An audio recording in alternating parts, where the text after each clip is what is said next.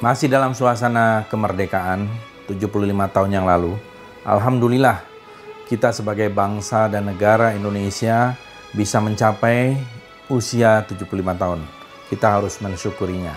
Saya di perpustakaan uh, saya di Fadlizon Library ini ada satu buku yang cukup penting ya, yaitu buku Sarinah ini tentang kewajiban wanita dalam perjuangan Republik Indonesia.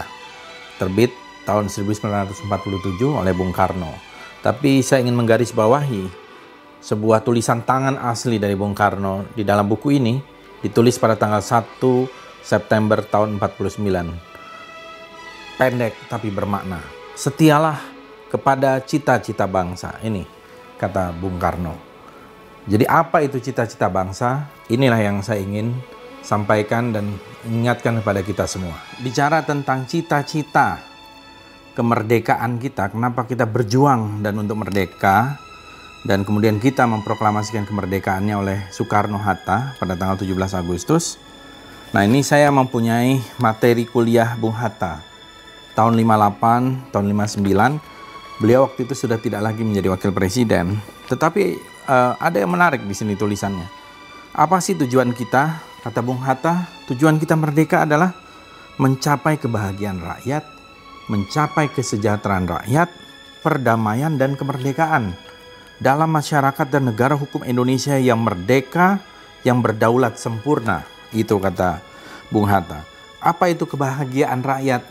Kebahagiaan rakyat itu artinya rakyat cukup pangan, tidak ada yang kelaparan, tidak ada stunting, rakyat cukup sandang, papan, Kemudian juga kalau sakit bisa ke rumah sakit dan ada jaminan hari tua. Kesejahteraan itu mungkin relatif, tetapi hidup tidak tersia-sia di negara Indonesia. Kemudian kalau perdamaian itu artinya hidup damai, keluar dan ke dalam, ya. Kemudian orang tidak merasa ketakutan, tidak merasa terancam, dan merdeka itu adalah kemerdekaan mengeluarkan pendapat, memeluk agama, uh, apa bersikap dan uh, melakukan pilihan-pilihan di dalam politik dan sebagainya. Jadi ini buku kuliah Hatta dan saya juga ingin mengutip ini adalah salah satu juga buku yang ditulis oleh Bung Hatta. Judulnya Indonesia Free. Ditulis oleh Bung Hatta tahun 1927-28 ketika beliau berusia 25 tahun Indonesia Free artinya Indonesia merdeka.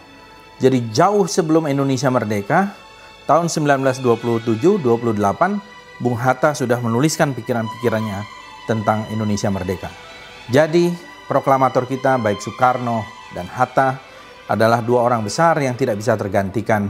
Ya kita berutang kepada mereka dan tentu pada seluruh para perintis kemerdekaan dan para pejuang bangsa.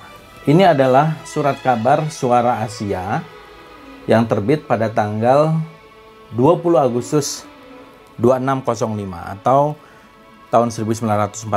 Tadi itu adalah penanggalan Jepang. Jadi ini hari Senin. Kita tahu proklamasi itu hari Jumat 17 Agustus tahun 45. Ini koran pertama yang menyiarkan tentang berita proklamasi Indonesia Merdeka bersamaan dengan maklumat tentang telah ditetapkannya Undang-Undang Dasar negara Republik Indonesia, termasuk juga lagu Indonesia Raya, tiga stansa di dalam koran ini. Jadi ada berita proklamasi, Undang-Undang Dasar 1945, lagu kebangsaan Indonesia Raya.